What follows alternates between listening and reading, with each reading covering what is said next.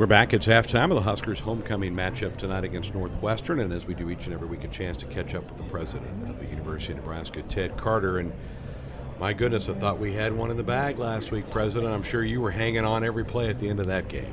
Yeah, I was. I even tweeted that we would prevail and keep the faith. And uh, you know, football's a, an unpredictable sport, momentum, emotion. Uh, I'm sure uh, all our Nebraska fans felt like that was a big kick in the teeth. But uh, at the end of the day, they're our team. Uh, I shared with you before. I mean, I was a lifelong Red Sox fan. I've lived through a lot of heartache and losses, and when you win, it's just going to feel so good. And we've got all the elements there, so uh, I'm confident we're going to bounce back and continue to play tough. Very good. Well, I know you've had an interesting week. You had a ribbon cutting during the week at UNL for a new biosecurity lab. What can you tell us about this, and when will the work uh, start beginning? So yeah, we cut the uh, the, the, ribbon on a, uh, a, new partnership between our uh, our friends at the Institute of Ag and Natural Resources uh, at our main campus at University of Nebraska Lincoln, uh, and our nationally recognized think tank, the National uh, Strategic Research Institute.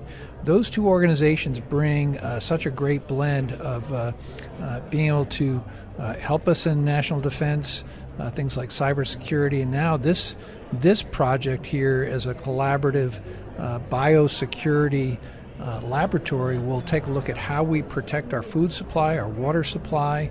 Uh, really excited about uh, what this potential is, and it's uh, set up to work over the next five years. To use a football analogy, this is us playing offense to not have to go on defense for the protection of our food supply chain.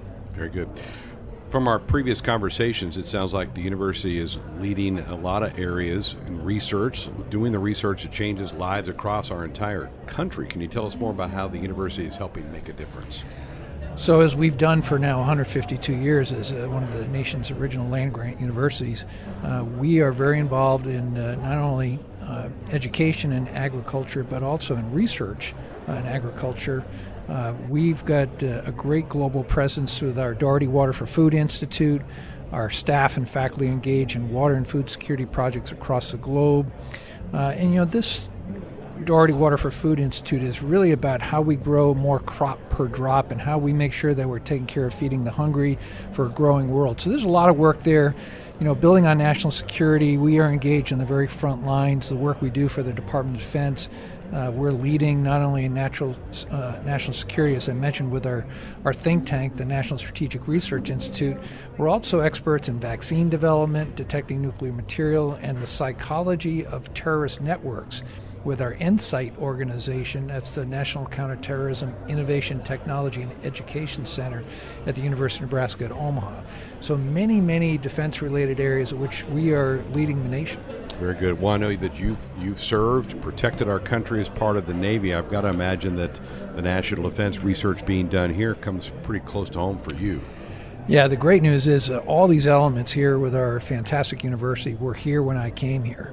Uh, but being a retired flag officer in the Navy, where I had a very high level security clearance, I'm able to still maintain that so I can be engaged with some of this work that's being done uh, through some of our institutes. And uh, uh, Nebraskans should feel very, very good about how well we're working to protect our nation, our national interests. Always great to see you. Another night game next week. You up for that? I'm ready. Prime time. Prime, Let's go. Prime time. There he is, President Ted Carter, with us here at halftime. We've got more coming up next.